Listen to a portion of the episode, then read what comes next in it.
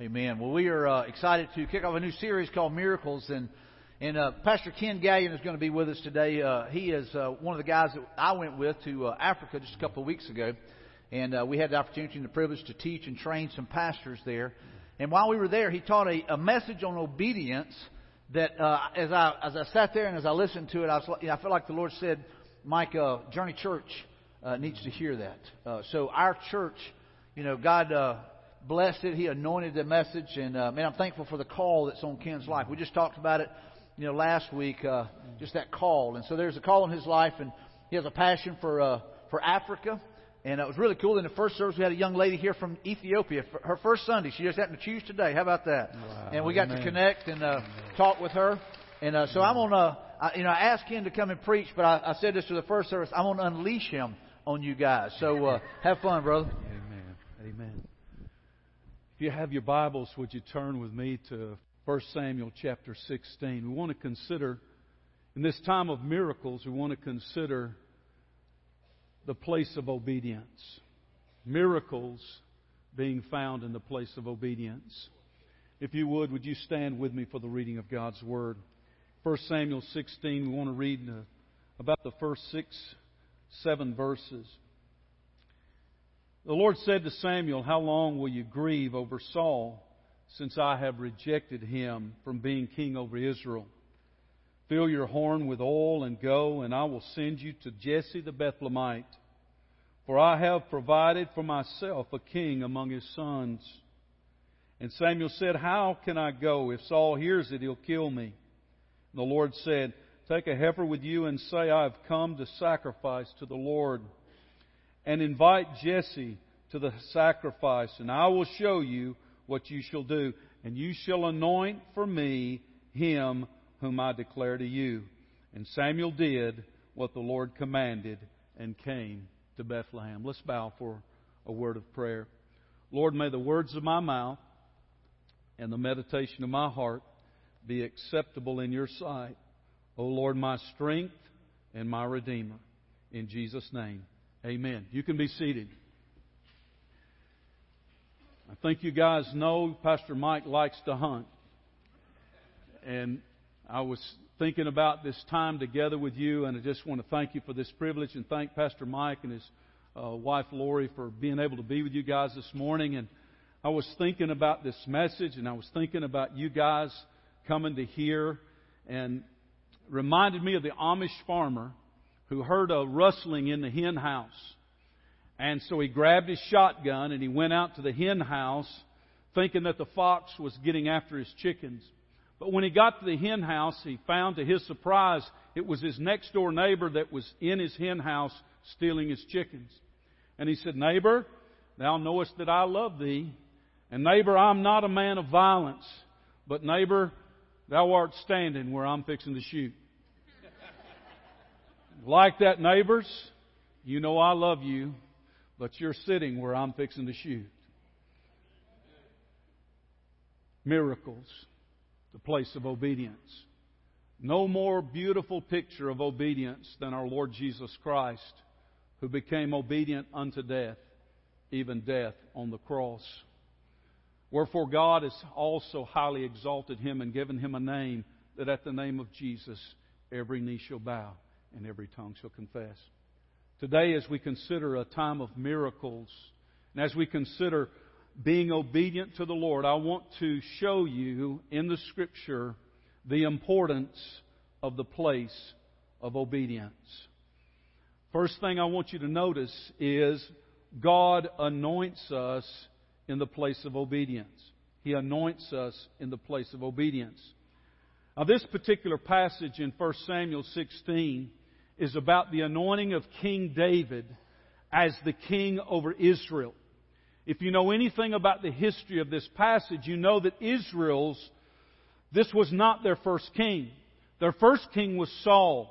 And if you know anything about how Israel got a king, it's because they noticed that the nations around them had kings. And so they went to Samuel the prophet and they said, Samuel, we want a king the way that the other nations have kings. And so Samuel went to God and said, God, they're, they're rejecting me as the prophet and they want a king. And God said, they're not rejecting you, Samuel. They're rejecting me. Because you see, God never intended for Israel to have any other king than King Jesus. But yet there are times, and listen, there are times when God will allow you to have what you're determined to have so that when you get it, it's not satisfying and you'll say, you know, I, I wished I would have been satisfied to receive what God wanted for me rather than having things my way. Now this is the anointed meeting. This is the meeting that was initiated by God and God told Samuel, He said, stop mourning over Saul. I've rejected him as the king. It's over. He still wore the armor. He still sat on the throne. This is Saul, but he was not the king. And he told Samuel, he said, go to Bethlehem. Take Jesse and his sons. From among his sons, I'm going to tell you, I'm going to show you which one to anoint to me. Now get this. First king was Saul, that was the people's choice. Second king was David. This is God's choice. A man after God's own heart. So now let's go to the anointed meeting and let's consider that God anoints us in the place of obedience. In this passage, we can see that God told Samuel, go to Bethlehem, carry Jesse, his sons, take the oil, and he said, I will show you from Jesse's sons which one it will be. Now in verse 6 and 7, we see a shift in this meeting. Now, Samuel, who, if anybody was to know the will of God, Samuel, the prophet of God, was supposed to know the will of God. If you look at verse 6, you'll see that Samuel jumped to a conclusion. It says, when they came, he looked on Eliab, which was the oldest son, and thought, surely the Lord's anointed is before him. Get the picture. Samuel, he said, He's the one. Eliab, he probably already was kneeling and saying, I'm the one. Jesse, the father, he's the one. And all of a sudden, as Samuel's making his way to anoint Eliab, the king over Israel, God says, No! You see, man does not see things the way God sees things. Man looks on the outward appearance but God looks on the heart. This morning, in the midst of this time of miracles, it's not how we look on the outside that's important. What's important is what God sees on your heart. So now the focus of the meeting changes. This is very interesting. Samuel had made the mistake that is a warning for all of us who lead in the house of God in any kind of way. Don't presume to know the will of God based on what you see or what you think. God will reveal His will. We are not to figure it out based on what we can see or what we think. And so now all of a sudden Samuel's attention moves off of people and he places his eyes on God. Brings in the next son. Okay, Lord, is this the one? No. Next son. Lord, you told me to come to Bethlehem. You told me to bring the oil. You said it was one of Jesse's sons. Lord, is this the one? No. Now, I don't know about you, but I'd say we're running out of brothers. Next one. By now, I don't know Samuel's prayer life. But I can imagine he's getting very serious about his prayer life. He's calling on the Lord. He said, Now, you told me where to come. You told me what to bring. You told me one of Jesse's sons. Lord, do you see how many's left? Is this the one? No. Next one. No. Next one. No. Last one. Can you imagine the quandary in Samuel's mind? He goes over all of it again. I'm at the right place, right time. I'm doing what you said. I brought the oil. You said, Lord, do you understand this? Have you ever told God? You ever told Him that? Lord, do you know what you're doing? You ever? M- me too. Is that just our ignorance, arrogance, all of that? Lord, do you know what you're doing? This is the last one. Is this the one? No! Ay, ay, ay. Now I can just imagine in his mind, he's thinking, oh man, how did I miss it? I knew I heard from God. But all of a sudden, in a moment of inspiration, God places a question in his heart and he turns to Jesse and he says, Do you have any more sons? He said, Yep, got one more. He's the youngest, he's the littlest, but he's out keeping the sheep. Now, notice this. Notice the importance of the place of obedience. David did not even get invited to the meeting, but yet David was the king. Now, I want to remind us something.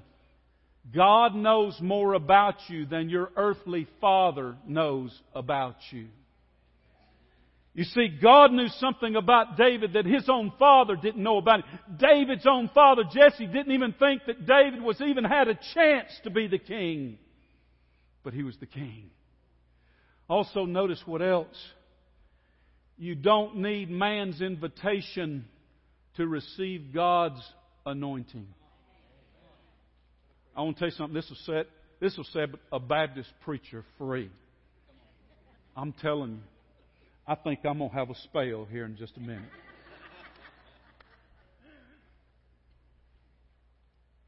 They held up the meeting. Now imagine now, scholars tell us that David was probably 16 or 17 years old. Now you got to understand, I'm the youngest in my family. I have two older brothers an older sister. And you got to know, when I was being raised up, if I was 15, 16 years old, if my daddy and my two brothers, let's say they went to the anointed meeting or whatever it was, and they said, You stay home and cut the grass. Sorry, probably wouldn't find me cutting the grass. And let's just, for the sake of everyone here, let's just ask the what if question. What if, when they went looking for David, if he wasn't in the place of obedience? And what about you? You may be in church today. You may have a big Bible. You may look pretty on the outside, but God sees what's on the inside. Are you in the place of obedience? God anoints us. Anoint is not a weird or kooky word. Don't get freaked out about it. Anoint means the presence of God in our life. Anoint can be likened unto being born again, to be saved. Do you know for sure that you've saved, that you're born again. If not, today, as a matter of obedience, the Bible says today is the day and now is the time. We'll get to that in just a few minutes. Second thing I want you to notice is God not only anoints in the place of obedience, but secondly, He trains us in the place of obedience. He trains us in the place of obedience. In this next chapter, in chapter 17, there's a familiar story of David and Goliath. Some of you may be familiar with it, some may not. But here's the deal David went back home. He was still underneath his daddy's household. And David's brothers went to war. And they went serving under Saul. Imagine, get the picture. Saul wore the armor. He sat on the throne, but he was not the king. He was leading a nation without any word or any direction from God. That's a terrible, awful, frightening thought. And now, David, just doing what his father said, his father says, Take the wine and cheese and these gifts for the captain of the host. Go down and give these to the captain of the host and check on your brothers and bring back a report to me so I can know how your brothers are faring at the battlefront. They were in the valley of Elah.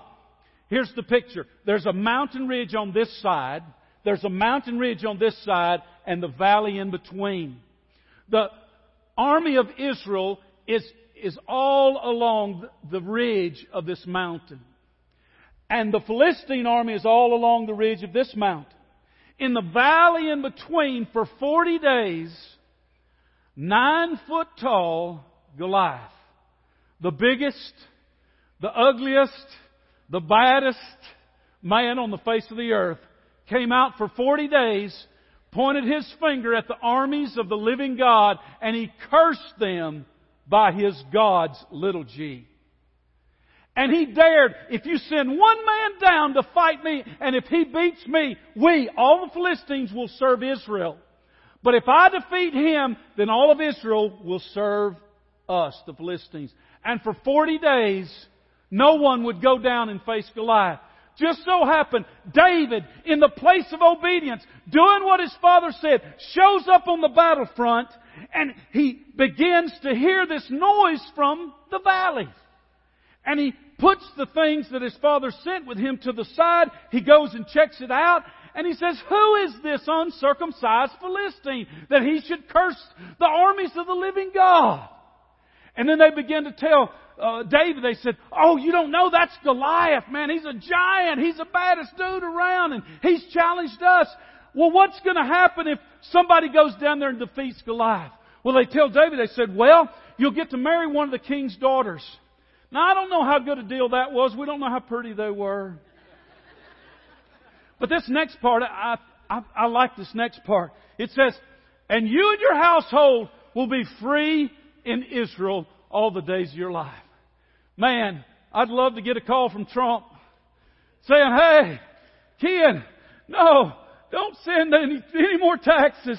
No more taxes. You keep it from now on. You guys are free for the rest of your life. Oh, hallelujah. That'd be a great day. Amen. And when David was talking, guess who heard? His brother Eliab. Now, you got to get the picture here. Eliab and the rest of the soldiers are hiding on the mountain ridge. They're hiding in the ditch from Goliath. Here's Eliab. He's looking up at David out of the ditch. He says, David, what are you doing down here? The Bible said when he heard David's voice that anger was kindled within him. In other words, he left that meeting when his brother got anointed. He left the meeting mad because his brother was favored over him. Sounds familiar? And then he began to accuse his brother. You know what I love about David? David didn't go down in the ditch and fight with his brother. And that's what's happening in far too many of our churches. There's far too many of us that's fighting amongst our brethren, and nobody's facing the enemy. Hello? Amen or oh me.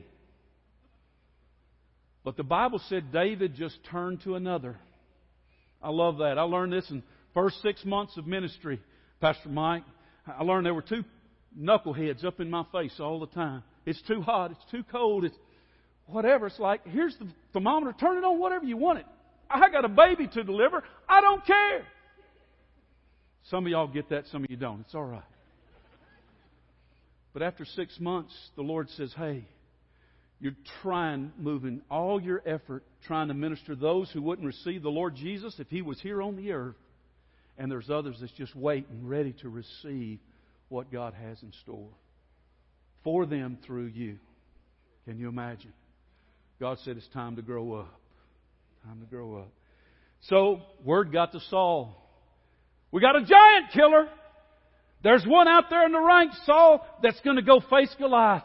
Can you imagine Saul had been sitting back in his tent for 40 days hiding, and then all of a sudden he said, Whoa, there's a giant. Somebody's going to go face Goliath. I got to see this guy. And the Bible said that David walked in in front of Saul and Saul said, Oh, no, David.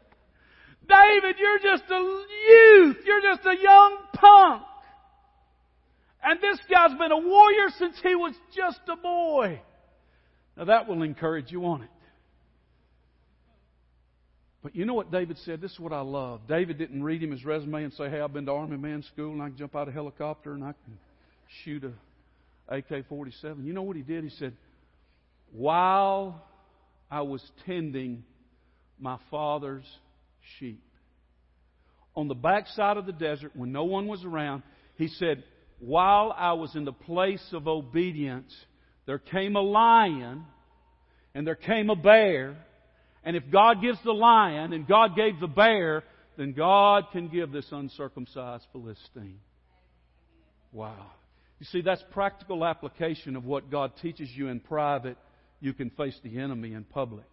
But if you've not been spending time with God in private, then you're not prepared to face the enemy in public. And so David said, I'm telling you, God's prepared me for this day. And David understood then, it's like all of his dreams came forward. I know why God had me on the backside of the desert all this time. And he said, Saul, I'll go down and fight him. And Saul said, okay. And I love this next part. I love it, but I don't love it. Saul said, if I were you, in other words, I'd wear this armor and I'd carry this sword. If I was going to kill a giant, this is how I would do it.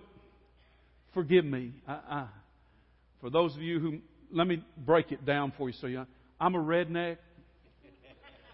Uh, and I, I, I kind of feel like I'm probably amongst a few rednecks and hardheads and rebellious folks. And we think, you know what a redneck is? Is someone who thinks he knows everything about everything, but when in fact he knows nothing about nothing. but he likes to come across. But in myself, I don't want somebody to tell me how to kill a giant if you ain't never killed one. I'm sorry, don't this is the way it fleshed out for me, Mike. I, I can't tell you about you, but when word got out I was first going to Africa back in the 90s, I remember a lady come running through the church and said, Pastor Ken, you don't need to be going to Africa. You're going to get eaten by a lion. Man, I didn't see a lion for the first 11 years I went to Africa. And as you can tell, it hadn't happened yet. Maybe it will, I don't know. But then I, yeah, amen. As long as my wife prays for me. Then I had another man come to me and he said, You know, Pastor Ken, you don't need to be going to Africa. So we got enough lost folks right here, right outside the door of a church. You don't need to go to Africa. We got plenty of lost folks right here. And I said, You know, you're right. We're going after them tomorrow night. We're going out knocking on doors tomorrow night. Won't you come go with us? Oh, I think I might have a headache tomorrow night. Uh, Mama may want me to cut the grass. David was more gracious than I was. David tried on Saul's uniform. The Bible said he could not even walk in it. And he told Saul in a gracious manner, he said, Saul, I can't go with this. I've not tried it. So the Bible said that David put on a shepherd's pouch and a slingshot. Now get the picture. And he slipped down the side of the cliff. God anoints, He trains, and last, He gives victory in the place of obedience. When David, hallelujah, when David slipped down the side of that cliff, can you imagine as Saul, as he went out of Saul's tent, Saul says, Oh no, it's over with. As all of Israel saw David coming down the side of that cliff, side of that mountain, they said, Oh no, it's over with. As the Philistines saw David coming down that cliff, they said, Oh boys, get ready. It's over with. It's over with. Some folks thought last night it was over with. sorry, sorry. Can't help it. It was in there.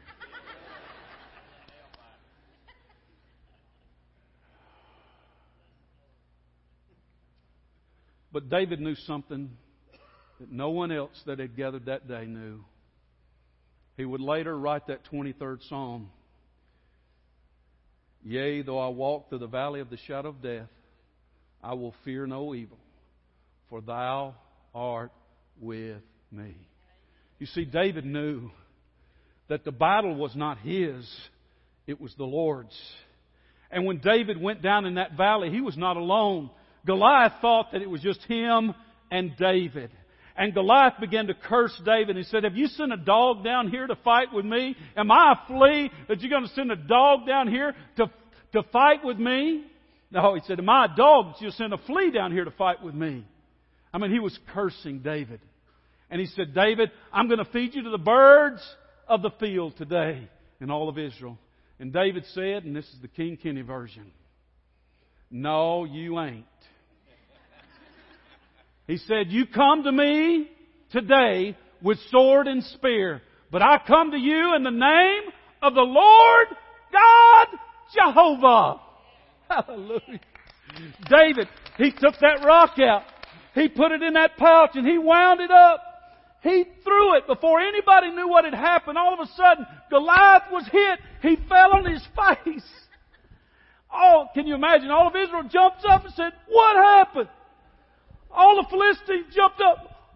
What happened? About that time, David's climbing up on top of Goliath. And the Bible said he didn't even have a sword. He looked around and he saw that Goliath had a sword. The Bible said he took his sword. He must have said, well, he don't need his. Chopped his head off and he pulled his head up. And the Bible said when the enemy saw that their champion was dead, they fled. They ran. And Israel defeated all the Philistines that day. Hallelujah.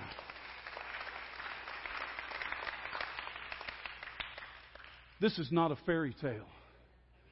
This is not a fable. This is truth written about a man after God's own heart. But now we need to just get real in the room because now is that moment of truth for us. As a church journey, you've said that we declare that we're going to move in a pathway of miracles, giving your very best gift to the Lord at Christmas time to get the gospel around the world, locally and globally. Your pastor, your leadership has not asked you to do anything other than be obedient. That's all you need to do is just say, Lord, what would you have us to do? Let me obey you.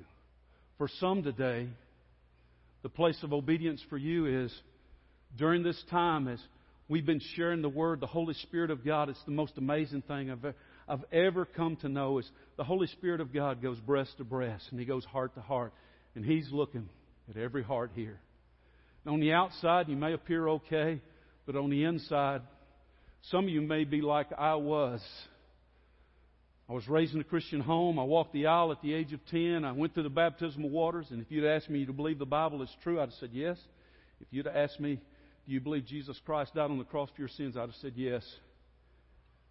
You see, I had all the right answers in my head, but I had never been born again.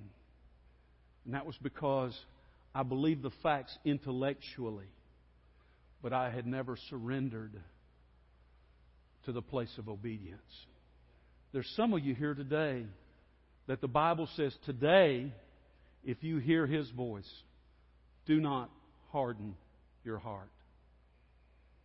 Wonderful thing, when I became pastor, I was not qualified in the standards of the church. As with this, I'll close, but I was teaching Sunday school. I was born again. I loved Jesus. And I had one of my Sunday school members stay after class, and he says, Hey, our church is without a pastor. Would you mind submitting your resume down to our church and see if they might call you there as the interim pastor or, you know, fill in or whatever? And I said, Sure, but I'd never filled out a resume for any church, so I didn't really know what, how to do that. I'd lost my job just a couple of months before. And I was cutting grass, and my wife was babysitting. It was the most crazy and wonderful time of our life. It was in that place of obedience. This church that they sent my resume to, they had done a survey among the church folks and they did 10 things they were looking for in a pastor. I did not meet one single requirement. Not one. And so they got word back to my wife after about three weeks. She asked one of the ladies that was involved in that process, said, Have you heard anything? And she just dropped her head and said, They looked at your husband's resume and they're not interested. Don't be sad. You wouldn't be interested either if you saw my resume. It's, it's okay. But I was preaching for my pastor about 10 miles away from this church, and somebody got word to them that I was preaching, and they said, Let's get the committee up there to listen to it. Just what can it hurt? I didn't know they were there. My wife knew it. She wouldn't tell me because she knew I'd be nervous. And so God did it, not me. Just one of those blessed times where the Lord just moves in and you have one of those God moments. And I hear you guys have been having many lately. Next day, I get a phone call from the chairman of the committee. They said, Would you come and preach at our church, no strings attached? Well, I, I didn't know what that meant, no strings attached. They said, We don't want you to come in view of a call. Well, I didn't know what in view of a call meant. That means that basically you're trying out to see if they want you to come as their pastor. And I said, Sure, I'll preach at the jail, I'll preach on the sidewalk, I'll preach, I'll be glad to preach there. Well, the week before I was to go, I called my buddy Nick. He and I used to do drugs together before I was born again. And I said, Hey, Nick, why don't you come hear me preach Sunday? He said, Man, why do I want to hear you preach? You preach to me every time you talk to me on the telephone. He said, Man, I don't want to hear you preach. He hung the phone up. It's amazing what a dainty little wife can do that maybe rednecks can't make other rednecks do. My wife led his wife to Jesus the Monday before the Sunday. And we went to church that morning. She drug him in down on about the second pew. and I thought to myself, oh me, miracles, miracles. That Sunday morning after church, they took us home and we ate in their home, and he had hired me to cut his grass the next week. And I was out in the yard just picking up sticks and praying, preparing to go back to church that night. And he snuck out. I didn't know it. He snuck out and walked up behind me and said, Hey, man, you got to me today. Man, I thought it was the audible voice of God. It scared me to death. I said, Oh. I said, Nick, don't do that, man. I was just talking to the Lord. I thought he started talking back, man. I mean, he, I know his voice, but never have I heard it audibly. It's louder than that, okay? He said, Man, when you were preaching today, you got to me. And I said, Nick, that's not me. That's the Lord. I said, if God is speaking to you, don't say no. We went back to church that night.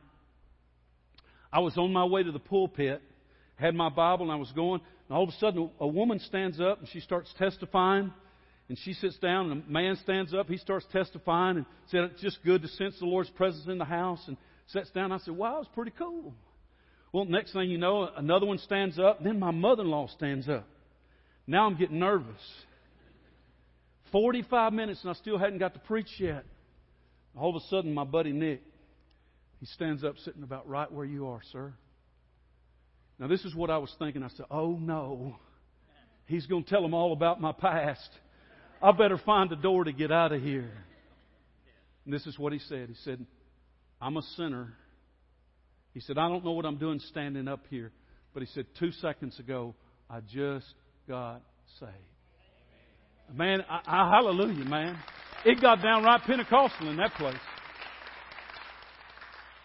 Man, I jumped so high, I don't know if my head hit the ceiling, but I said, whoa, man. And then I started thinking, I said, well, Lord, I don't know if you can do that. I hadn't even preached yet. And can you, you know what I've discovered about the Lord? He can do whatever He wants to, whenever He wants to, however He wants to. And He might include us in on it if we decide to obey Him.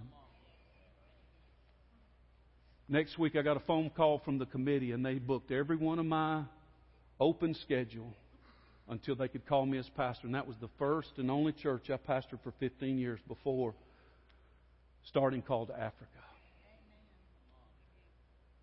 I stand before you today. Nobody significant. Probably the way they thought about David, even his own brothers, his own fathers didn't think much about him. But in the eyes of God, he sees something very significant. When he looks at you, he's already provided everything you need to be born again. Maybe some of you are like I was. Maybe you've gone through the motions, and God is saying, Today's the day. And now's the time for you to submit to Him in obedience. Saying, Lord, have mercy on me, a sinner. Just a moment, we'll give you an opportunity to do that. But everyone here, this message is for you. Where does God find you in the midst of the place of obedience? Even as our brother Bill was sharing that he had that conversation with his mom about one of his sons, how quickly will we go to everyone else before we simply talk to God about it? And God is just simply saying, hey, wait a minute. Let's put everyone's life in order right now, this morning. Let's have a God moment.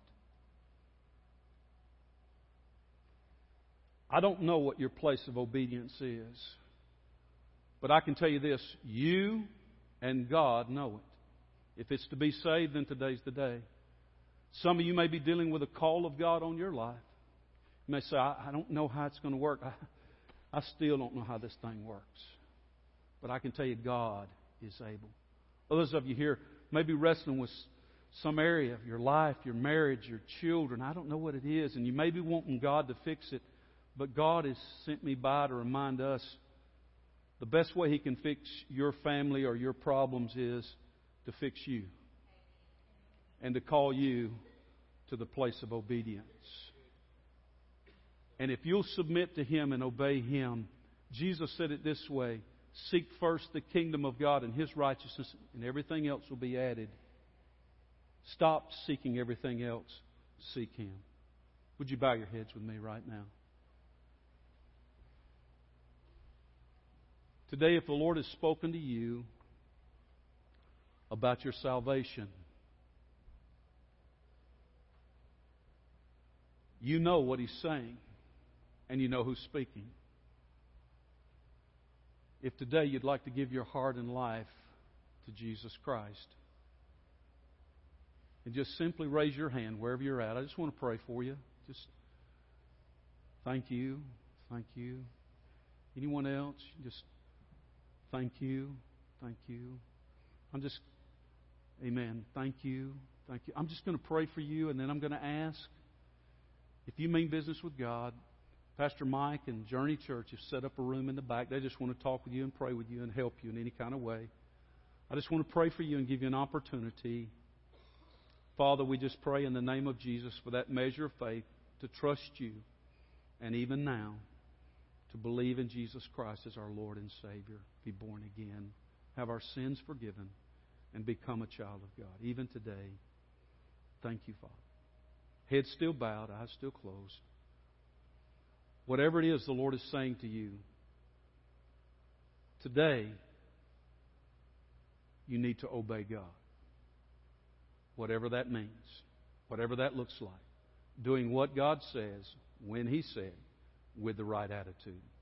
God sees what's in your heart. Father, I pray in the name of Jesus for those who's prayed to receive you as Lord and Savior, the greatest of all miracles has happened today. And Father, I pray for those who pray to receive you that they will just simply allow themselves to be put on a pathway of obedience to you. Father, for others here, whatever it is you're saying. You know every heart in this place. And you know what you're requiring of us, me too.